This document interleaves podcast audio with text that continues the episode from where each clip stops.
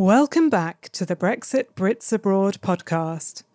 I'm Dr. Michaela Benson, a reader in sociology at Goldsmiths University of London and the research lead for a UK and a Changing Europe funded project that's all about what Brexit means for British citizens living in the EU 27.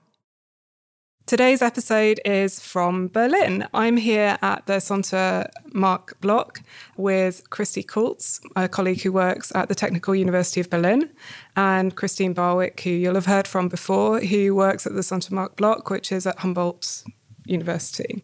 And both Christy and Christine are interested in the case of British citizens who live in Berlin in a time of Brexit. And you'll remember that I spoke with Christine a couple of months ago on the podcast, and we talked about the work that she had been doing, and particularly questions around belonging and space in Berlin and how that related to the case of British citizens who live in Berlin.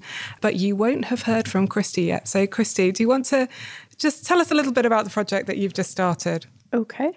Well, the project looks at British migrants living in Berlin and how they use the space of the city and how they shape it and it shapes them, as well as some of the historical trajectory of British being in Berlin and it not being a new development particularly, although there are a lot more migrants here now from Britain. And the role of history and emotion and as they live in this unstable time of new bordering practices. I think that's a really good introduction to what I think is going to be a really, really interesting project.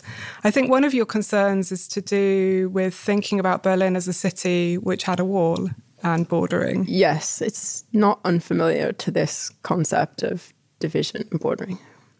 And I think that's a kind of thinking about those longer histories within Europe and within the places that we work are quite important.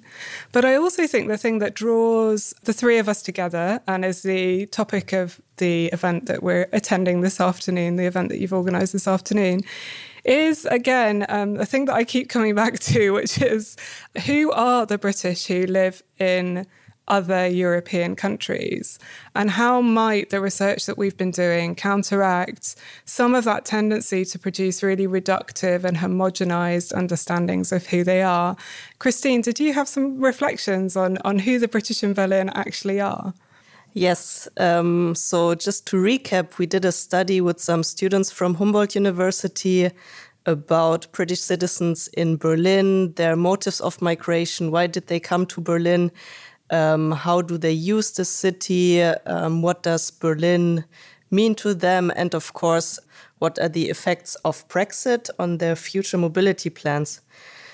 What we saw from the sample, we had a very diverse sample, including, of course, people that only came 2 to 5 years ago, who are rather young people, mostly without kids, and who are really drawn to Berlin by its creative vibe. So Berlin is not necessarily yet a global city, but it certainly has this vibe of the creative class. And there was often this feeling that, you have to come to Berlin, experience Berlin, try to make it here. So we certainly had this group in the sample, but the sample was much more diverse. And we also had many people who came to Berlin 15, 20 years ago, and actually with similar reasons, not necessarily to be active in the creative sector, but still because Berlin already had this feeling of liberty somehow. So they also came often without a job. They wanted to work as English teachers, for example, and then their trajectories developed. They often met a partner in Berlin. They started a family. So what was initially thought to be just a period of 1 or 2 years in Berlin became really, they have their life in Berlin now. It's really interesting because everywhere that I go recently to talk about British citizens living abroad.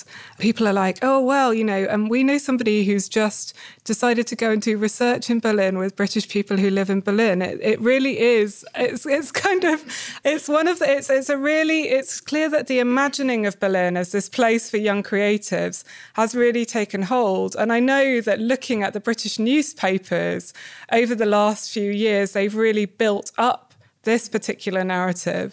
And in some ways, I wonder if it's kind of the new stereotype of the British abroad, perhaps one that I haven't paid as much attention to as I should do. And I remember I was on, there's a podcast called Romaniacs, which, as the title indicates, is about Brexit and kind of it's been organised by people who are Remainers, kind of journalists who are Remainers. And they invited me on to talk. And they said to me, you know, well, when they basically said, all of the British people we know who live abroad live in Berlin. And so that was their imagining of who the British were who were abroad, which was really at odds with all of the stereotypes that I faced for the last nearly 20 years that doing this research with British people who live abroad, which tend to position them as kind of old, retired, living in these types of places. And I wonder somehow the extent to which this stereotype, what does that stereotype of British people living in Berlin do? Because we know that the stereotype of elderly British people living abroad does quite a lot of damage to the British population who live abroad, because it just assumes that there are particular issues that are of relevance to them, but also because it frames migration in a particular way. It says, you know, these people, they go to these places, they don't integrate, they don't do these things, which I think is more telling of a narrative around migration than something else. So I'm just curious as to what you think that understanding of British people in Berlin might be doing. I don't know if this is answering your question per se, but I am quite keen in the project to try to look more broadly at perhaps this, like you're saying, all these people going like, we know everyone we know is in Berlin, and how England, what this says about the state of affairs in the UK and how people perhaps have been, the middle class is being pushed out to other cities and Berlin seeming like a viable option that has a higher living standard or used to have cheap rent, this is quickly disappearing, and how this sort of geopolitical dynamic going on between these different European cities.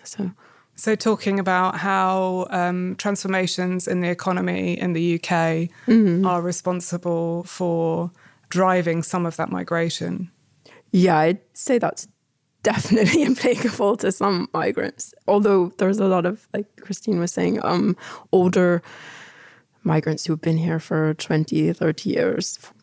And maybe if I can add from the other perspective. So it's interesting to think about what or how British migrants are also regarded in the respective societies. I think what's still true, for example, that British tourists are thought to be, or they don't have a good reputation, you know. And what was interesting to me talking to these younger people is because we talked about whether they go to any British places in Berlin, whether they had many British friends, and they actually tried to distance themselves and really try to integrate into the city of Berlin. And often they found it hard to make local friends, but that's also a common story for migrants who just moved to another place. But yeah, they were trying to really live in the city, to get to know the city and also to get to know locals. I've been doing participant observation with like a social group for the last couple months. And this has a lot of older British people, and as well as some younger ones who have specifically come to this space because it feels a little bit familiar, like home. There's a lot of Anglophones there. I don't know if it's necessarily, excuse me, if it's necessarily British people in the group, but it's being able to speak English in this space once a week. And but then at the same time, they're really, most of them all speak fluent German as well. So I don't know what's going on there. If there's a little bit of comfort in that, and then they go back to being part of society here as well. They're integrated. I mean, I think it's an interesting question, because I think that so often in the discussions around migration, that sense of like hanging out with people like you, so whether it's because you speak the same language or whether it's because you have some kind of other common interest that people might link to your nationality, gets presented as though it's either one or the other, that you can only be like fully integrated or that. And I think we do need to ask a question, which is why would that be the case? So maybe with the starting point is different, why can't you go and speak English with other people who speak English once a week, twice a week, and also probably be part of the German labour force, be maybe in relationships with German or other European nationals or anyone, actually? I mean, what are the base assumptions that we might need to just kind of deconstruct a little bit to try and make sense of that? Yeah, it's not such a binary situation. Yeah, exactly. And I think, I mean, it kind of goes back to the earlier point about the work of the stereotypes when you're looking at how British citizens who live abroad are constructed in the popular press. Very often, they're telling you things about assumptions about migrants generally, which we know through, you know, endless research that's been done to counteract those, you know, that lives are a little bit more complicated than that. And we can feed those narratives too, which can be a problem. And I think I've been reflecting quite a lot on what earlier work with British citizens who lived abroad has done to that story. And I think because quite often that work was to do with British citizens who were easily identifiable because they lived in communities of other people like them, that you do somehow get a little bit of a skewed narrative about British citizen life abroad. Whereas actually, because of Brexit and what that has done to making visible British citizens to one another, actually, within Europe, we actually start to see this much more dispersed and diffuse British population, which actually had already been identified when we were looking at a different body of work on European integration, for example. One little anecdote about the research I did on French citizens in London and British citizens in Paris. It was so easy to find French citizens in London, because they were so organized in communities. Even those younger French citizens who said, oh no, I don't want to have anything to do with those French citizens living in South Kensington, this very clear French community, they were still meeting with other French entrepreneurs, for example, to talk about their experiences. And in Paris, it was so much harder to find British citizens simply because they were not organized. Yeah. Just from personal anecdote, I often find I'm attempting to speak German to people, and then I will find out they'll just suddenly lapse into going, yeah, what would you like? You know, like, oh, okay, you're from Croydon, or you're from London, or yeah. So, but we're both trying to participate in the... So they're invisible. Yeah. Suddenly they become apparent when they're like, this poor new arrival can't speak to who hasn't learned yet. I think it's all very well, you know, we sit here and I talk really frequently about the problems with the stereotypes and the fact that British citizens who live in the EU are diverse. What does this actually look like in Berlin? What do we actually know about British citizens who live in Berlin and who they are? I will talk just about the results of our research. Actually, also some numbers. So what we know is, in general, for Germany, that they are, on average, higher educated and they have a higher salary than the German average. So, yeah, it's professionals, people coming after university. And again, from our sample, we know that they are very diverse regarding age and length of residence in Berlin. They are also very diverse regarding their professional status. So again, they are mostly middle class, that is true.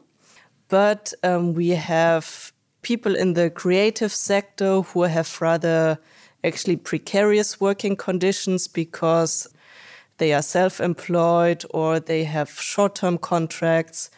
Then there are others who work at the university, who are employed. But what we, at least in our sample, what we did not have, for example, were the typical intercompany transfers, which also has to do with the city system in Germany. So Frankfurt is the banking sector, Hamburg, Munich are the media cities, basically. And so there was no one in our sample that actually came already with a contract from some enterprise in the UK and who was just relocated. Also, lifestyle is different than people. Some people have children, others don't. I think that's all the statistics that she's covered, but I was just thinking of some of the stereotypes we're talking about before of this sort of hipster that comes to Berlin and lives in often Neukölln or Kreuzberg. And I'm finding quite a lot of older people who live in places like Charlottenburg or the Neue West End or these spaces that are not on the kind of British media radar as like the cool, you know, they're not... presented really in Britain. I never, before coming here, had particularly heard of that, you know, there's a British church, there's British schools on that side of the city. So there's a lot of old, like slightly older people with older children that I've seen living in that section of the city. That's really interesting. And I think that it kind of goes back to some of the things that we were talking about when Christine and I spoke last time. And I think that the story of British migration to Berlin that's currently being circulated through the British press is one that it's tied up with gentrification. And I wonder where, because there's this preoccupation with cities and city transformation, urban transformation, actually, I think it's kind of it's not possible to disentangle that presentation of British migration to Berlin at this point in time from gentrification. So I wonder whether that's skewing the narrative in that respect. Whereas what you're saying, if there's a church, if there's schools, what's the history of those things? How long have they been here? A long time. Yeah. The church since 1870 maybe. And it has some interesting historical records speaking about British people living in the far east side of the city, Braunschweig, perhaps, and working in factories there in the 1800s, and governesses living here, and horse trainers in parts of Berlin. So it's not a new... So there's an archive with the church? Yeah, there is an archive they have of the kind of church history, yeah. That's really interesting. It's like, suddenly I got very excited. It's been serving a British population and other Anglophone Americans as well. Yeah. If I may add to the gentrification story, I think it is really important when thinking about the younger British migrants. And they are also very well aware of their role in the gentrification process. Or they actually already feel so much part of places like Neukölln, Kreuzberg, that they also say gentrification is a problem and they don't like the changes that are going on. And sometimes they also try to distance themselves from the changes. For example, I remember just one respondent who said, I moved to Neukölln, but to this building that was not yet renovated, and also my income is not very high. So I'm different from the other people here who are the gentrifiers. So it's an important part of the story. Also, just I was curious to see, and I don't know yet because I haven't done this part of the work, but if British people are bringing their kind of practices in relation to home ownership with them. This is very important in England to own your own home. I mean, it has a kind of valorized status that this hasn't been the practice really in Berlin. And if they're coming here and also it must play into gentrification tension in some way if they are coming here and wanting to purchase a property or have the same... I mean, it's a different mentality towards property, I would say, you know, in some ways, culturally. There's something different there. I mean, I think there's another thing, isn't there, when we look at the case of younger people moving to Berlin at this point in time or within the last 5, 6, 7 years, which is to do with, as we said, the pressures related to trying to live and make a life for yourself in the creative industries in a country where home ownership is really high, where rental costs are really, really high, where studio space is at a premium as well. And so I think it's a kind of, that's definitely been part of that story. But then I was wondering, in respect to Brexit, obviously freedom of movement is a conditional right. And I don't know exactly what's happening in Germany in terms of what they're doing in respect to demonstrating lawful residence of British citizens, because I know in different countries that's been different. But I was wondering whether you'd picked up any concerns about what Brexit might mean for their futures, given that they tend to, from your description of those British citizens, those younger British citizens working in those kind of more precarious labour markets, are they concerned about what Brexit might mean? Yeah, they were definitely concerned. And there is this, simply this period of uncertainty. They don't know what is going to happen. And in a way, they can be lucky to be in Berlin, because in Germany, it actually depends on the Bundesland you live in. And Berlin has been very proactive. So they have, the Senate has opened a website for British citizens to register, and they can then go to an interview and will likely get permanent residence. But it's still unclear, because it's also still unclear how Brexit will actually look like, with deal, without deal. And so they simply do not know what their status will be, and if they are allowed to stay. And in that sense, it's not only, let's say, the freedom of movement is for them not only a right, but it's also a kind of habitus. It shows who they are, because their freedom of movement and that they exercise it means they are European, they are curious to discover other cultures, other nations. And so it's more than just having to go back. It actually means, that they cannot express who they are. And they are concerned about that as well. I think those kind of symbolic meanings that are attached to legal structures are really, really important at this point in time. And we're starting to see them really starkly through this process in lots of ways. Christy, I know that you've only just started your work and you're doing this participant observation. The people in your group, are they talking about Brexit? Are they thinking about it? Is it something that's on their mind? Yeah, it's definitely on people's mind. A lot of them like your recent paper, this is affecting people very differently depending on their kind of status in the country, how long they've been here, have they registered properly? You're meant to, but I know lots of people that don't register, and then maybe now they're like, maybe I should register.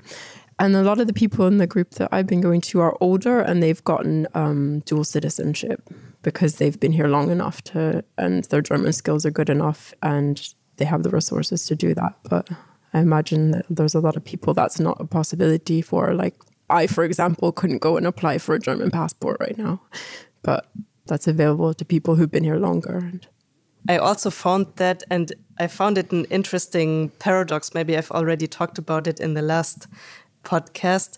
But so those people who have been here longer, like at least 15 years, so they were not allowed to vote in the Brexit referendum. And they are furious about it. And they're not allowed to vote in the general election next month either. But at the same time, they are privileged because they for sure will get the German citizenship. And the others, the younger ones, or those who have been in Berlin more recently, they were allowed to vote, but they are now basically disadvantaged because they don't have the right to get the German citizenship yet. So there's an interesting, some were privileged in the way they were allowed to vote. Others are now privileged because they get the German citizenship. It's an interesting paradox. And importantly, they get it while they can still keep their British citizenship, which will no longer be possible. So I could get my German citizenship if I stay here, but I will have to give up my other passport. It's the curiosity of German dual nationality law, which means that if you're an EU citizen, you can apply for dual nationality. But if you are not, which British citizens won't be after Brexit, then you can't. But with this also, there you see how much information or misinformation is going around, because as far as I know, everyone who applies until the end of 2020 will be allowed anyways to keep the dual citizenship. But we also had people in our sample who did not know about this, or who were simply not informed well enough. And that's not a criticism, but it just shows there are so many different informations floating around. And they were thinking, yeah, but should I get the German citizenship? I will have to give up my UK citizenship. That's also something they wouldn't want. But actually, they wouldn't have to at this particular moment. It shows that they're starting to ask questions about things that they'd never thought about before. And I think that's really interesting. And I mean, the one I heard in the case of German nationality was people saying, well, what's the point? Because after Brexit, we'll no longer be EU citizens, so they'll be able to take it away again. Which I was just like, well, I think that's unlikely. It would be strange to deprive people of, well, I say that knowing that there are, of course, populations who have been deprived of citizenship rights, but talking about misinformation is a really important point, because there has been so much misinformation circulating and people don't know where to go to find the right information, and they haven't been helped by their own government, actually, their British government.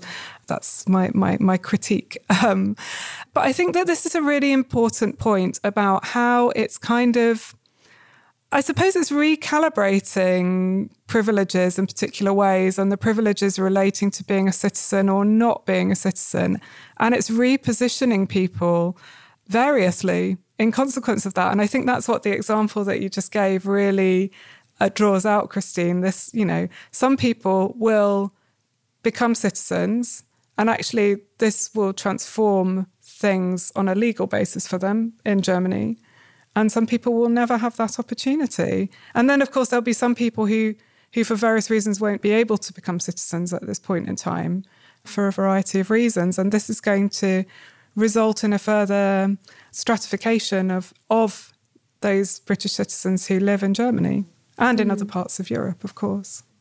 I wonder how well thought out these plans are. Like, maybe this sounds really cynical, but if Berlin is looking at who lives here, British migrants, it's in their interest in a way to retain skilled workers. And this registration process expedites that, whereas maybe other places this... But of course, it also provides an opportunity for people to come into contact with the state in ways they might never have done before. Mm. And that doesn't always work for some people. It's not going to work for everyone, is it? No. And I think that's certainly what has come to light through doing the work in France, that actually the kind of rush to get in contact with the French state has had some quite detrimental impacts on some British people. It's a sorting process, whichever way. Yeah, which goes to your points about bordering, of course. So, yeah. Well, thank you both very much. Thank you. Thank you. You've been listening to the Brexit Brits Abroad podcast with me, Dr. Michaela Benson. If you're not already subscribed to the podcast, you can do so by searching for Brexit Brits Abroad on iTunes and Libsyn. And to join in the conversation, follow us on social media. We're on Twitter and Instagram at BrexPatsEU, and you can visit our Facebook page, Brexit Brits Abroad. To find out more about the project, visit our brand new website, that's brexitbritsabroad.org. And I'll be back in a couple of weeks with the next episode.